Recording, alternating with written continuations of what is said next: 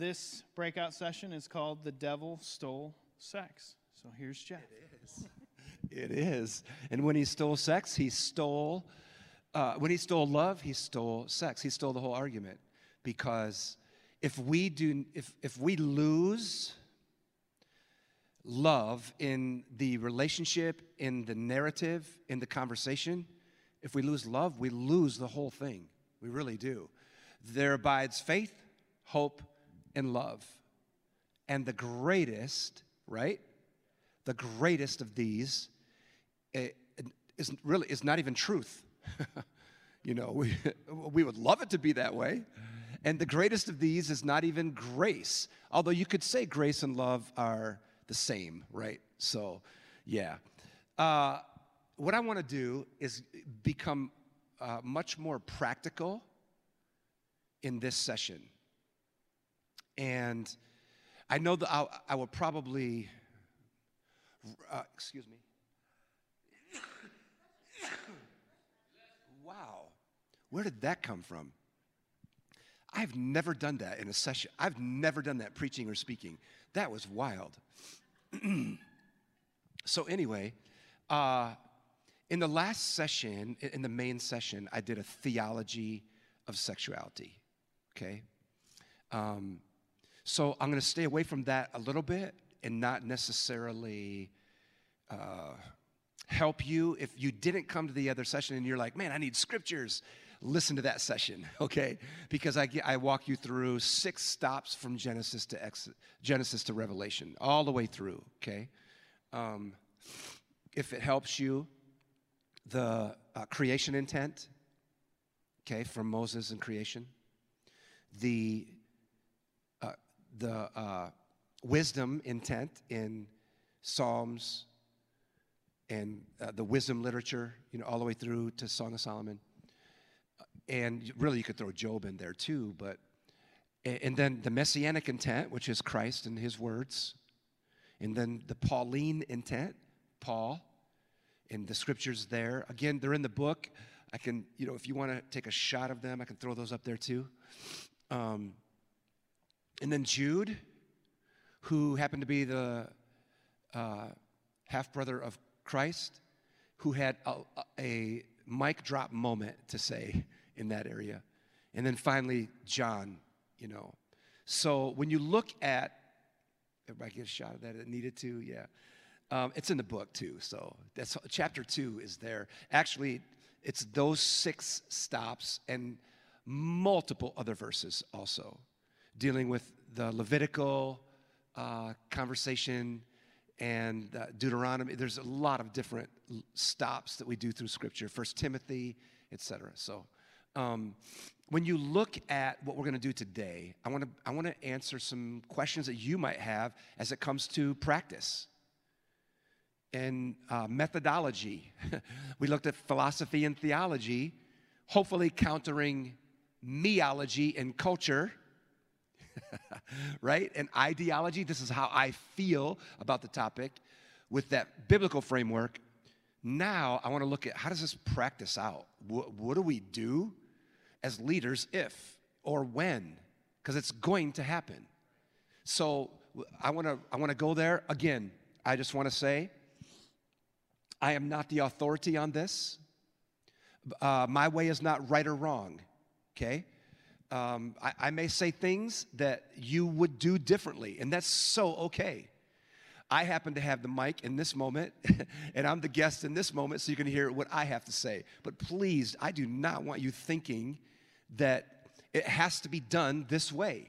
I don't even think that way, right? So, you know, man, I'm sure that if people wanted to, they could walk through this book. They've already tried to do it, actually, and pick out phrases and sentences and things that I said and build a case against me in Scripture. Right? It can happen. I don't even know if I believe half the stuff I've said the last 28 years, 30, 38 years in youth ministry. I don't even know if I believe half that stuff, right? Hold it. Did I say that? you ever been there, right? Yeah. Oh, hold it. This was recorded? You mean I wrote a book and it said, right? So you have to look at context. You got to look at the whole thing. We are great we are so great at deconstruction, okay? Not reconstruction. we are so great at deconstruction when it comes to sound bites. And that is dangerous. Let's not look at sound bites. Let's look at let's let's look at life ministry. Let's look at a life of said content, not just sound bites. Okay? So hopefully in this short time I can help you walk through some of these practicals. Uh, I would really love to, and uh, to be honest, I've already started, I just don't have the time today, to do a session here called Five Fallacies of Sexuality. And what it, what it does, it's, uh, again, it's in the book, but uh, I, deal with the fi- like five of the most important phrases that people make or things that people say, uh, argumentative things that people say, and address those five most important things. For example, Jonathan and David had a homosexual relationship, so why would the, the, you know why, how can you build scripture against it? And god even said that david was after his own heart right? So you know the argument there my argument there is okay let's say that were true. Then how do you reconcile that he was married and also lusted outside of that marriage and uh, repented of that specific act of breaking his vows. Okay, Psalm 51. How do you reconcile that with your statement? So, um, you know, you really have to be mindful of how to work around, you know, the workaround, apologetics um, the philosophical argument, to get people to, you know, when I'm sitting at a table at a, a, real life story, just happened in the past month. I'm sitting at a table and there's several LG plus there. And uh, by, by using that term, if you haven't heard, instead of just LGBTQIA plus, that community really goes by LG plus. A lot of them now, instead of throwing because they really are trying to escape the whole queer argument. Also, they don't want that in with them. So I, I have just, over the last, you know, a year, been using LG Plus. Um, anyway, I'm at that table and one of them brings that up. You know, he, what about? And you, just help them work around. Just help them walk through it.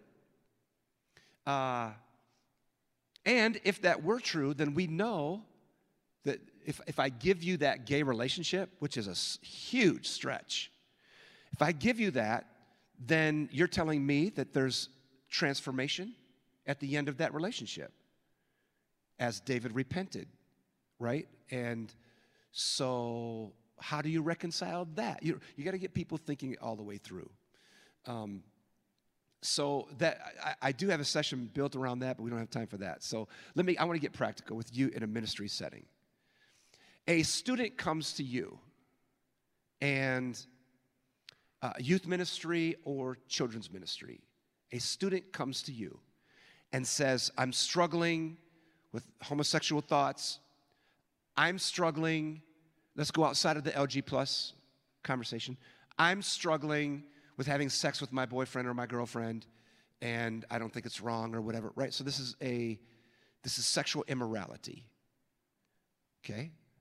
And we're agreeing at this point because you'd have to listen to the first session that sex outside of marriage between a man and a woman, sex outside of marriage between a man and a woman is sin. Okay? From Genesis to Revelation. There is no confusion about that. Zero confusion in the scriptures. And to portend that is, is honestly uh, scriptural malpractice. so, this person comes to you and they want to get involved in the youth ministry. So we have two, the, I like to explain it this way. There are, there are two ways to handle this there's attendance and, involvement. And within involvement, there are two ways to handle this there is leading programs and leading people. You see where I'm going? So, in solving this issue, we let me begin with the first one attendance. We want everyone to come. We want everyone to be a part of what's going on.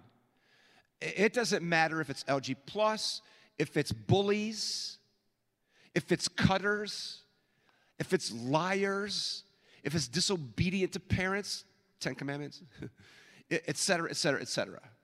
Okay? We want all to come. But that's the, please, attendance shouldn't be an issue for any of us. Now, w- certainly, we want there to be some kind of cultural control, you know, in the setting.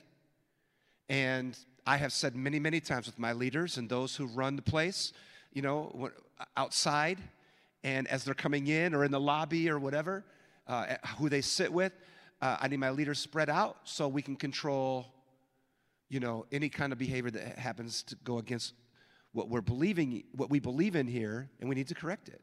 Whether that's just talking out of turn, whether that's bullying somebody, whether that's stalking, etc. Right? Uh, smoking.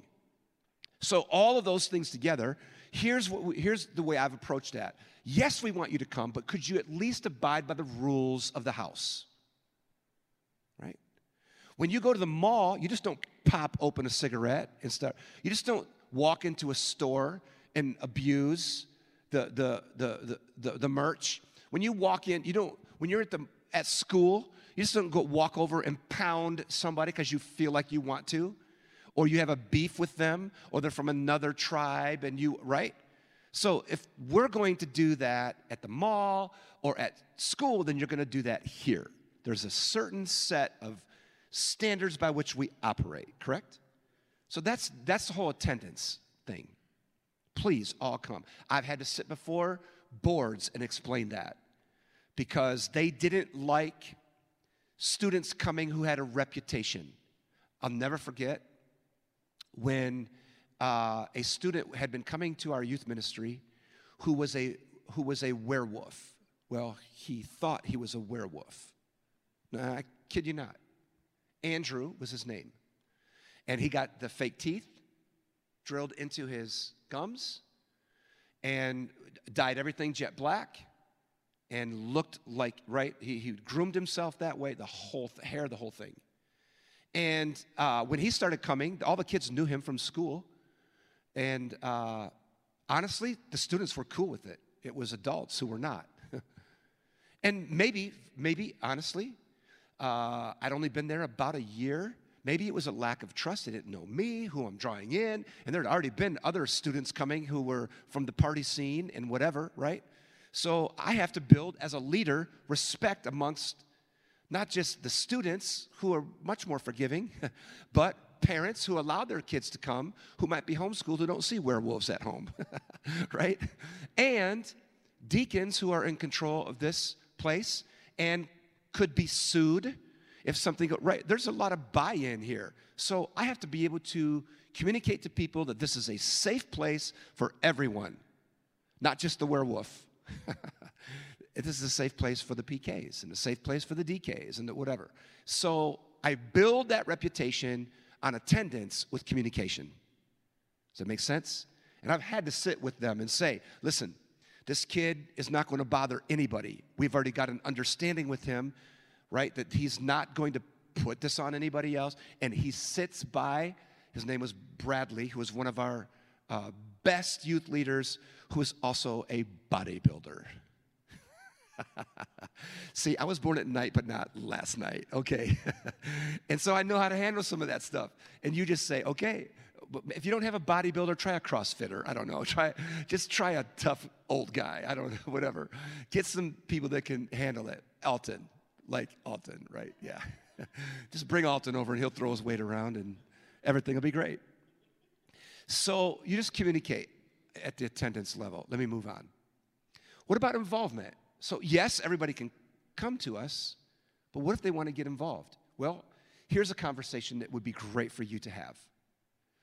The difference between involvement in leading programs and involvement in leading people. Okay? Am I speaking clear? You understand what I mean by that? in- involving someone in leading programs has less qualifications than involving someone who's leading people. Can we all agree on that? Probably. Some of you, okay, the DYD did, so I'm good, because that's all that matters.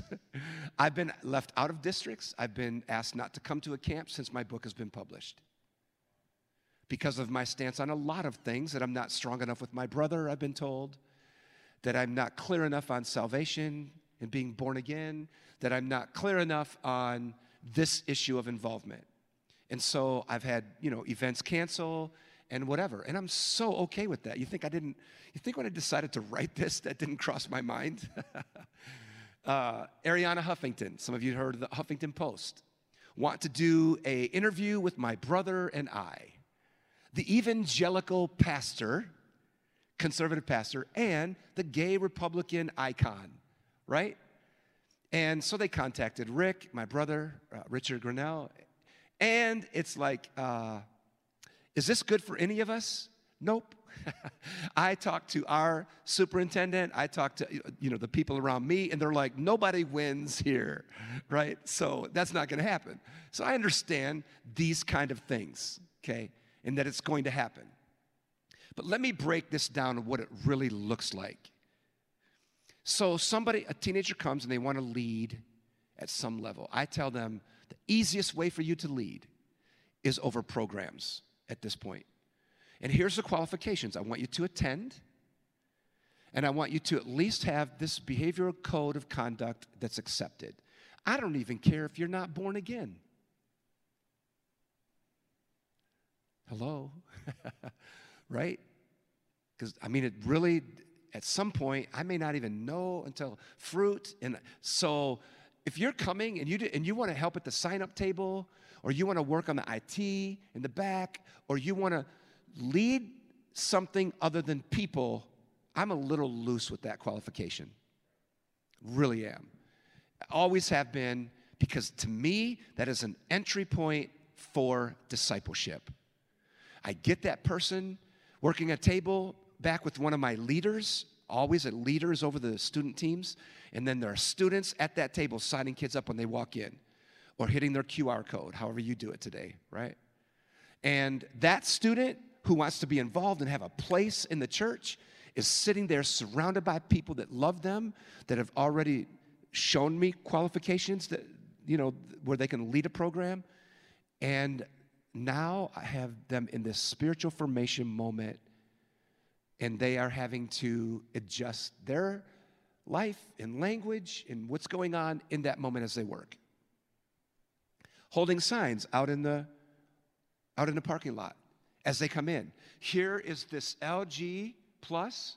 Here is this kid who's still trying to decide whether he likes his parents or not and ran away from home, and they're holding a sign welcoming you here to this house of misfits. Hello? And so, this one young man, uh, one, one young lady walks into the youth ministry, and we're finishing up worship team. It's about an hour before everything's going to start. And so the worship team gets down front, and they're in a circle, and they're uh, starting their devotional time and prayer time to get ready for youth. And I'm kind of walking, and a girl walks in and sits down and says, Can I talk to you, PJ? And I'm like, Yeah. And, and I know she's been struggling with the, that gay lifestyle. But now she tells me, I want to have, it, I want to have the, the, the operation, I want to start the medication, I want to go trans. Uh, how do you feel about that? And I'm like, Oh, uh, talk to your parents about that? Yeah, I have. And they're basically going to kick me out. And I'm wondering how you guys feel about me here. Right? And I didn't even have to think. Because in my mind, I'm thinking, I love you. I don't care what you're doing. So I just simply said, I, I loved on her, hugged on her, I said, Yes, of course you can be here. I said, See that one over there? He's the bass player. And he's not perfect. There's some expectations.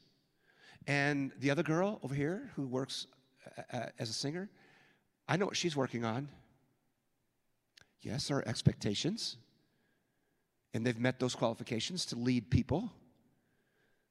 But you just walked into a place where nobody here is perfect, including myself. And I said to her, I'm not the best father, nor am I the best husband sometimes. But if you'll have grace with me, then we're going to work through this. Now, what you're doing is exactly what I said. I completely disagree with. And you are messing with God's sanctity, right? The sanctity of gender. And I don't agree with it at all. But if you're here, you're gonna, you're gonna understand that you're gonna use your cisgender bathroom that you were born into and that the doctor said you were a little girl. You're not gonna use another bathroom, you're gonna use that one. You are gonna be called by Anna, not Andy. Okay, am I being real clear here? You're not they, z, za. You are Anna here. Because if, if I change the rules of the entire game for you, that doesn't say that I love you. That says I'm confused. Do you see the language I'm using? Confusion. So at some point, LG plus, not they, I didn't use the word they because I don't like bringing that distinction, man. We got to stop that. I know sometimes it still slips, but you know, like even my editor went to the book and said, Jeff, you did a phenomenal job of separating those pronouns and, and not separating them from us, right?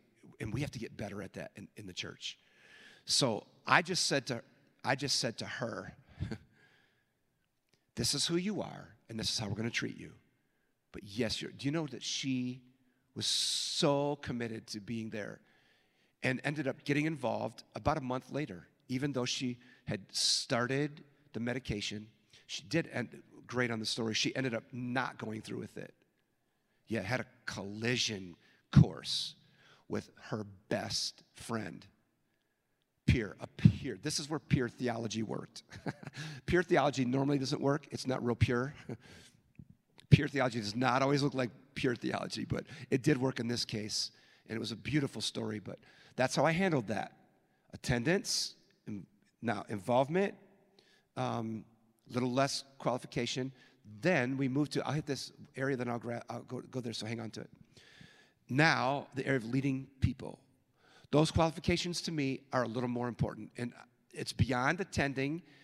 I want them to be born again, okay? and not practicing known sin. I didn't say perfect, but I used the term progress. Because none of us in here are perfect. But I'm not practicing known sin. Okay?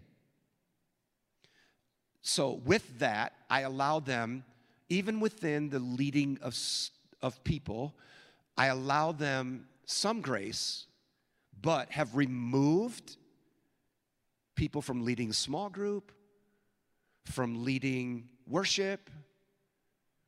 I've removed them from mentoring, leading people. I've removed them at, a, at times when they would be honest with me because we had leader meetings, we had student leader meetings every single month. So dozens and dozens, depending on where I was.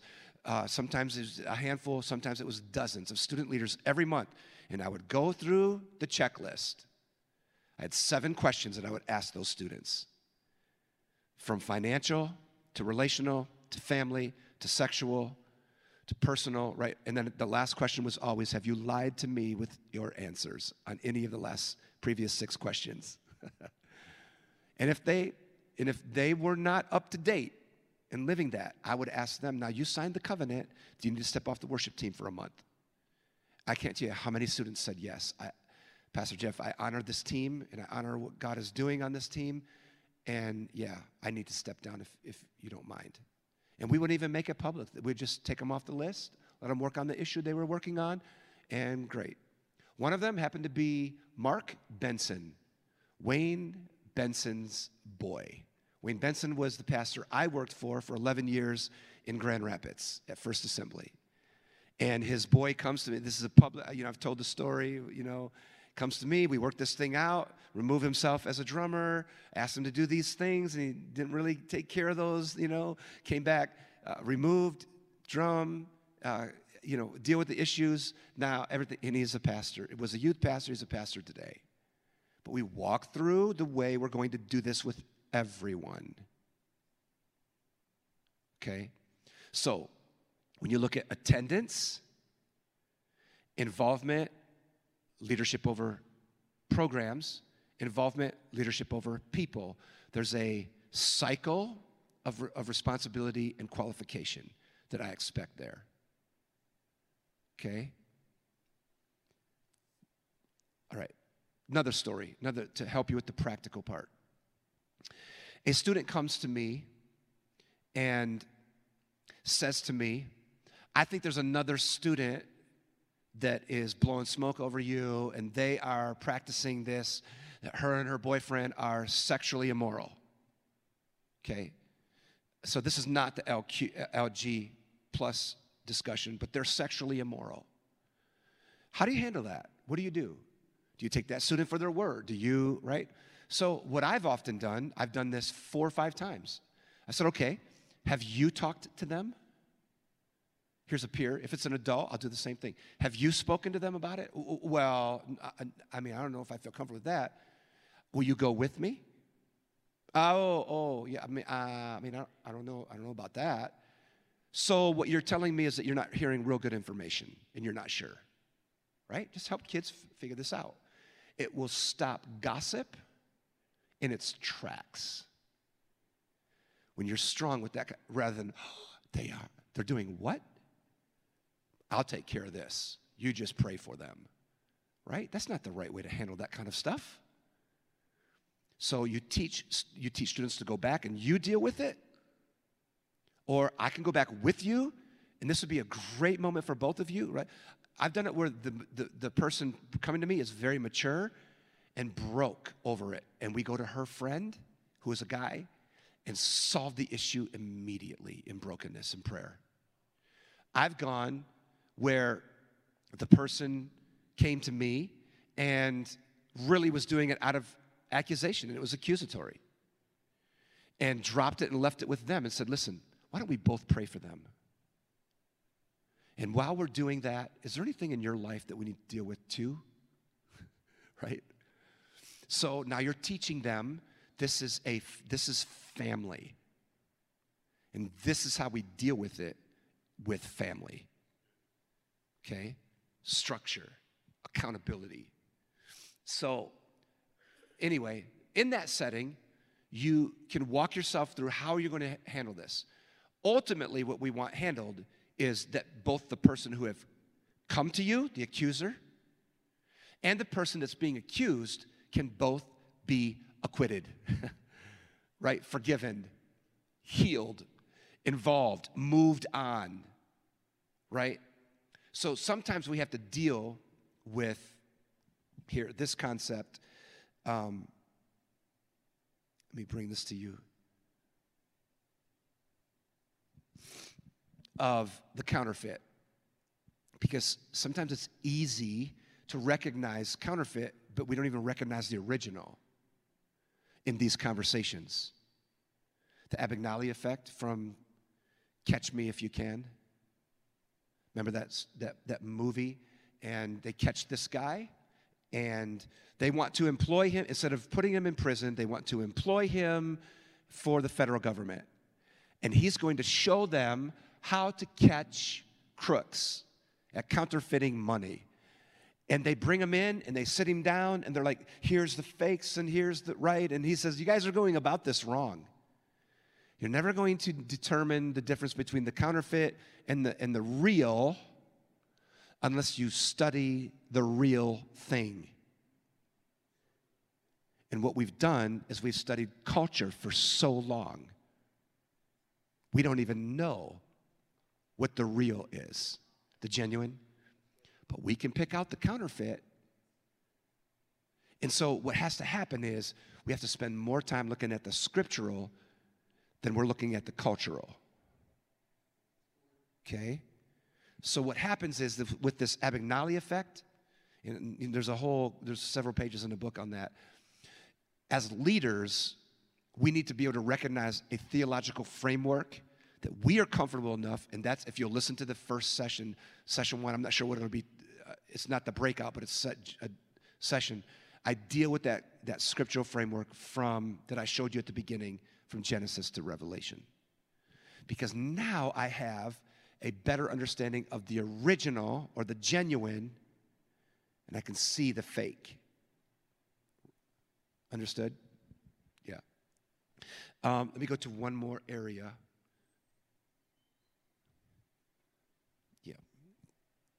So, how do we deal with a student who comes to us and says, "Here's another story," and then we'll do Q and A because we're going to get backed up on this. Man, how do we how do we deal with a student who comes to you and says, I, I think I think God spoke to me that this is okay. I've prayed and asked him to take it away, and he won't. How many have you heard? Yeah, yeah, yeah, yeah, yeah. Man, dozens and dozens of times. Um, if God were so good, then he would remove this from me all variations of that argument. Uh, I prayed, and I still feel the same way. Right? So now they want you to validate the fact that they've heard from God. they've heard from God, that God said it's okay. So, as a leader, what do you do? you really have to be thorough.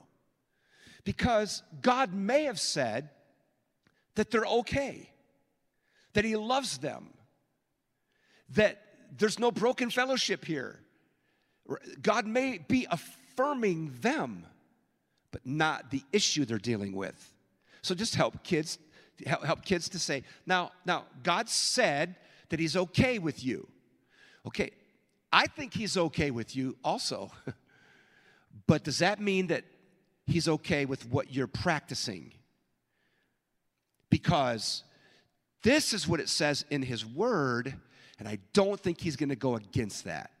And then I've had kids go, oh, see, they're not frontally developed yet. so their argumentative process, they're, they're, they can't think philosophically, they cannot think coherently yet usually they're thinking passionately, not principally. Okay? They're thinking out of emotion, not ethic. Popularity, not principle. And feeling, not faith. You see the difference in all of those? They're thinking out of emotion, not an ethic. They're thinking out of popularity, not a principle. Everybody's do. All of my friends think, and they're thinking out of feelings and not, not faith. So they're, they're forgetting ethics, they're forgetting popularity, or, I'm sorry, principle, and they're forgetting faith, theology. So somehow you have to get them from their emotion, their emotive argument, into framework. Okay, so I would say to them, listen, good, help me process what happened when, what were you thinking, what were you praying, and what did he say? Because this is what I'm, this is what he said, so you gotta tell me that God's not changing his mind. And the argument that we have, go back to that first session, I know this, this might be a little repeat, but this will help you. Go back to scripture versus culture. You cannot, hear me, you cannot, as spiritual leaders, leave this just because they don't think it's true. Because there is enough here, okay, internally and externally. There is enough here that proves that when the Bible talked about a river, the river's there. When the Bible talked about a city, the city's there. When the Bible talked about a people and a nation and a heritage, eh, we can find them today. So why would it lie about anything else? It's, it's pretty canonized. It, has, it is built within itself to be indestructible. When, it, when you talk to deconstructionists. So, what you have to do is to try to get students get past that emotion and that feeling and that popularity into those other areas, okay? And you and and you go on from there and find agreement and you say, "Listen, you prayed and it didn't go away." I've done the same thing over like when I hear students say, I've been praying that he would remove lust from me, I'm like, mm, mm, I don't, you're human. Okay, this girl, young middle school girl, comes to me at the end of a youth convention, uh, walks up, and I just made the statement that God, God loves you. I don't care what condition you're in, right? And same sex attraction is not sin. Same sex action, it, right? And I'm building that case. And she was stunned as a little middle schooler. She came up afterwards with the youth pastor's wife, waiting to talk. She's like, Sir, would you just say that again? And I'm like, I just talked a long time. Say what? right? Help me out here. And she's like, That attraction thing. I'm like, Oh. So I said it again. She's like, I got to tell you what happened. So this is a Thursday, opening night of a youth convention. That weekend before, just five or six days before, this little middle schooler is with her girlfriends in one of her girlfriend's homes, in their bedroom, all sitting on a bed, texting boys, watching Netflix in the dark. right? I'm like, hold it, what? Literally, I said that. She's like, we're all over at my girlfriend's house. We're on the bed, it's dark, and we're watching Netflix and we're texting boys. And I had this thought. This is what she said. I had this thought, I want to kiss Katie. No. And the thought wouldn't go away. And I'm so confused. And so I go to school Monday and I see Katie at the locker. And I walked up to her and I'm, Katie, you know, when we were at our friend's house, under a blanket, in the dark, texting boys, watching Netflix, she didn't say that, but I was right. I had this thought what would it be like to kiss you? And Katie looked at her and said, I had the same thought. We must be gay. This is what she said. Her, right, unchristian, we must be gay. And she was like, no, I reject that. It doesn't, just because that. She's like, uh, I don't know, I don't know about that, right? So this is Monday. She leaves, comes to convention, hears me say that. And now she's in this crisis. And I said, sweetheart, what do you think is gonna cross your mind when you're with your girlfriends in the dark, under a blanket, texting boys, watching Netflix. You are a freaking human. A lot of, th- I said, I bet a lot of thoughts came to your mind, like, like he's hot.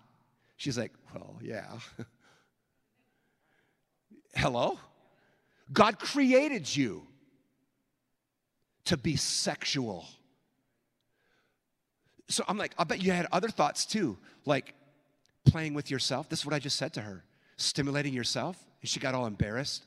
And the youth pastor's wife put her arm around her and said, Pornography?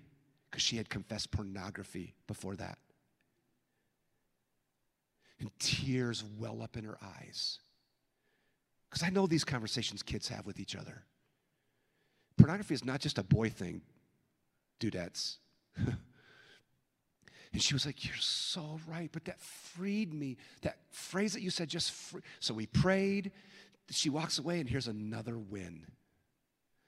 Uh, I shared this statement with her. Sometimes, when you pray and it's not removed, God expects you to discipline yourself from it. Some things we are delivered from by holy, holy uh, uh, uh assignment in that moment. And God just, right? That teen challenge delivery. I shared the last crowd how I was delivered from that in a moment at a party. Raised in this. I was raised in this. but left home at this party, 70 plus in the room, sitting at the table, rolling my fourth marijuana stick. Already had a fifth of, of uh, peppermint schnapps, and I'm opening up another. Trashed at this party, and the Holy Spirit starts convicting me of my sin. And I remember thinking, no, God, no, God, not here. Can we do it at church, right? Because I'd been through that before. And right there, I gave my heart to Christ at that party.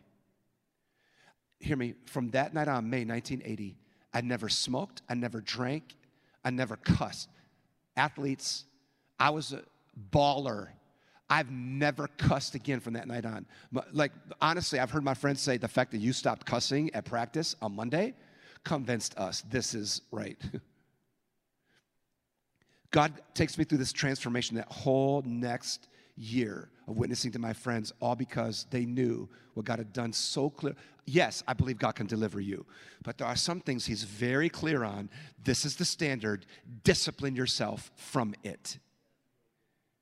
It's your responsibility, not God's. Just because we know the Ten Commandments and we want to break them, is that God's fault? No, it's the sin nature in you, and you have to deal with it. Understand that concept of discipline and deliverance? All right. Wow. Man, there's more. I love this. Can I throw this up there? Um, where to go? Where to go? Where to go? Oh, yeah. Here's a really clear way to look at it a holistic look at the Bible, Genesis to Revelation, gives a clear scriptural stance on the sanctity of gender, marriage, and sexuality, sex. Man, it is so clear. It is so clear from here to here. Every stop. Remember the text that we did first? Now you won't remember. The first session we did six stops through the text. Six sex stops to deal with gender and marriage and sex. And it's so clear. There's no ambiguity. Now, there's some ambiguity with certain things. Like I, you know, I brought up the Jonathan and David, so we just got to work through that. There's some ambiguity with Sodom and Gomorrah, but uh, I'm okay with people making the statement that Sodom and Gomorrah were punished not because of homosexuality, but because they didn't take care of the poor. And I'm like, yeah, you're right. And, yes, and, hello, it's never one thing but they'll, uh, they'll try to pull that out. And then I go back to Jude, and Jude said sarx flesh when he said Sodom and Gomorrah. He wasn't just talking about sex with angels, he was talking about sex with humans. So there's a, there's a way to get around all the arguments. That's, you know, it, holistic. The scriptures are pretty holistic. Yeah. Wow. Sorry. all right, how can I help you? what, you know, uh, about these kind of things that we just talked about? Can I, can I unpack something better? Go. Uh, here, let's wait because we're going to get this recorded. Yep, and we have someone coming right now.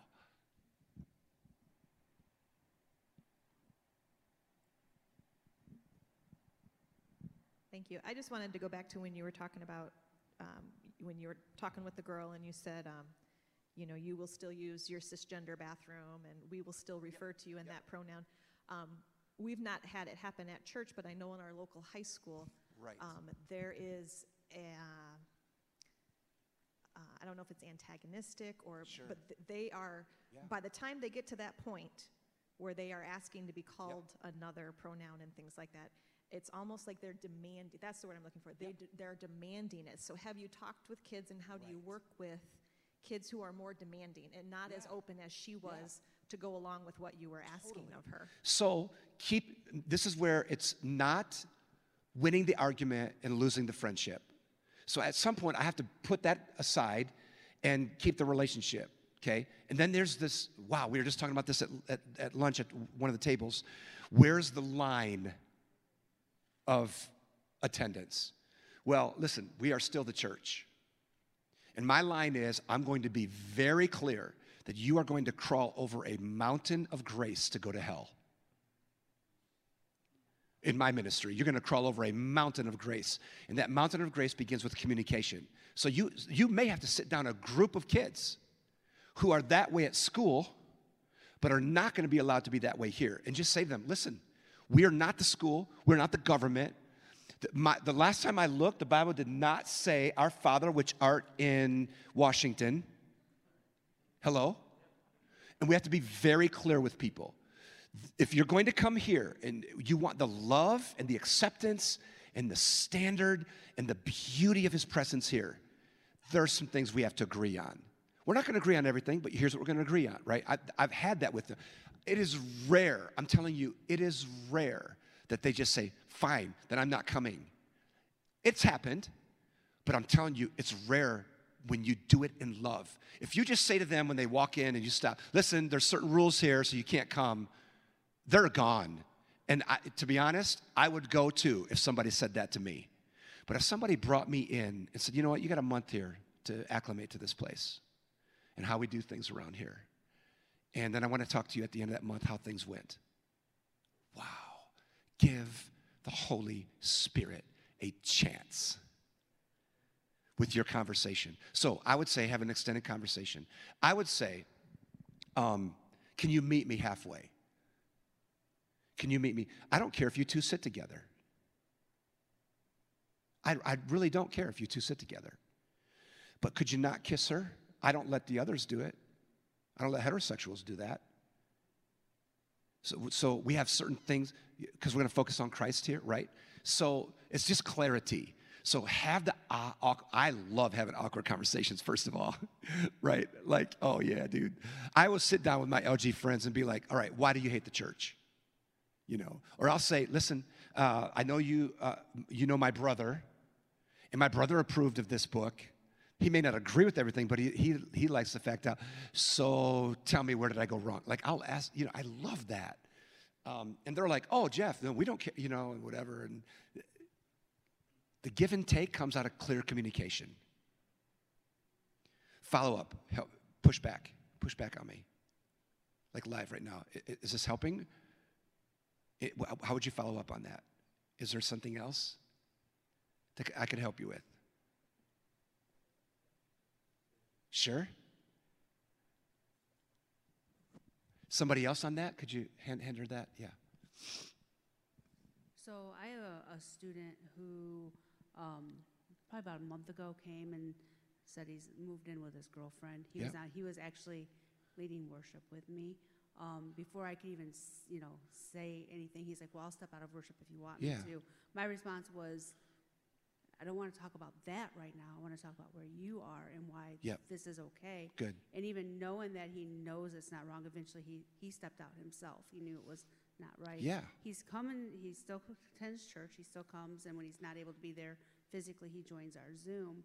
But as a, especially as a female youth pastor, single, sure. How, I mean, how do I keep, we talk, I mean, he actually invited me to lunch with him and his girlfriend, which was very awkward. Um, and he made Hold it, it, stop, stop, stop, stop, stop, stop, stop. Why? Why did he invite Why, me? no, why was that awkward? He made it awkward because he was not. It wasn't awkward on your point. It though. wasn't. No, I was Good, talking. good. He was very awkward. I Got it. guess, See, that's what we got to change. We have to be able to look at them in the eye and say, "So, she's dealing with that. He's dealing with that. I'm dealing with. You're dealing with. Right. Welcome to the misfits." Okay. Right. So I- just I'm glad it wasn't you as much as you felt. Yeah. Good. Yeah, it, d- it- but I felt like as I'm trying to talk to him, he's very Yep. awkward and yawning and saying, "Oh, I'm tired." Man. And I had a great conversation with his girlfriend. But how do I still continue to Yep. have that relationship? Yep. But also, what is they're doing is not. Yeah. So, man, you have students who are lying, who disrespect their parents, who broken that commandment and do not obey their parents. You write all of this. How do you get along with them? The same way we should get along with the Scarlet Letter kids. And I'm not trying to pass this off, honestly. I'm just telling you, I, I, I don't see that we have to treat them any different. Now, I get it. I get it. The scriptures say there is a sin unto the body, and there and there's that's a that's a legitimate um, claim when it comes to sexual sin. I, I understand that. Or cutting. Because the, the sin against the body is not just a sexual sin, it's, it's destroying the, the temple. Which, honestly, okay, could be obesity. And I'm not afraid to go there. I do it often, but we don't have the time to go there now. We, we, don't, we, don't, we don't check weight when someone walks on the platform. So why would we check their hello? So I, would just say when you have these students, clarity is the best way to get an understanding. About the bathroom issue, I would I, honestly, I would just say, listen, not all the government has switched over. You got to use this. There's certain bathrooms you got to use right now, so you're going to use those here because we're not switching over. If they hear me, if they don't have a safe place of definition and morality, where are they going to get it in the next 10 years? So I've told, I've, I've, i mentioned this, I mention this all the time, it's, it's in there too. If we lose this, how much lower can it get? We cannot lose this. So if I'm to err, I know this is probably goes against maybe what some of you are thinking. If I'm going to err on this subject, I'm going to err on the side of grace.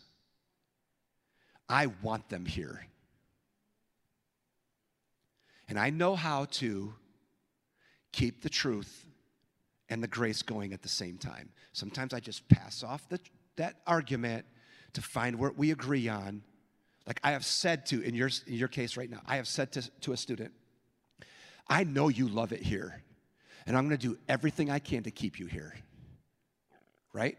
That common ground, I know you love his presence, but I can't let you use the boys' bathroom just because you started change. Right? Camp. Guys are dealing with camp right now. What do we do with camp? and, and rooms, it's easy. You're choosing to come to my house, and my house has rules. Just like if you went to the government's house and you went to, there's still places that have. Did you notice Tuesday? Man, I know we gotta go. We gotta go. Do you know that uh, the, the gym teacher who was brought before the board and not, made a huge uh, mess of that, right, was reinstated back in school Tuesday this week reinstated back in school, and said, I am not calling you by your pronoun. Your name is, and that's the name on the grade book. That's the name on your, on your ID. And so that's who you are. And he stood, and the courts stood behind him. Huge win for us. Huge win for us. So we got to stand strong. We got to. We can't give up on that. We, we can't give in on this one. Can't do it. Can't do it. Remember what Jesus, even when Jesus was cozy with the crooks, remember that language? Sitting with the sinners? Because this is what they say. Well, Jesus was with the crooks. Mm-hmm. And the Bible says he preached the gospel to them. So, as much grace, grace, grace, grace, grace as we want, as Paul said, you cannot take a, you cannot separate grace and truth. And Jesus didn't do that. Jesus didn't meet with them and give them sloppy agape. Here you go. Just keep doing what you're doing. Jesus never told them, keep doing what you're doing. John 7, the woman comes, the rocks drop, and what did he say? Just keep doing what you're doing. It's okay. We love you.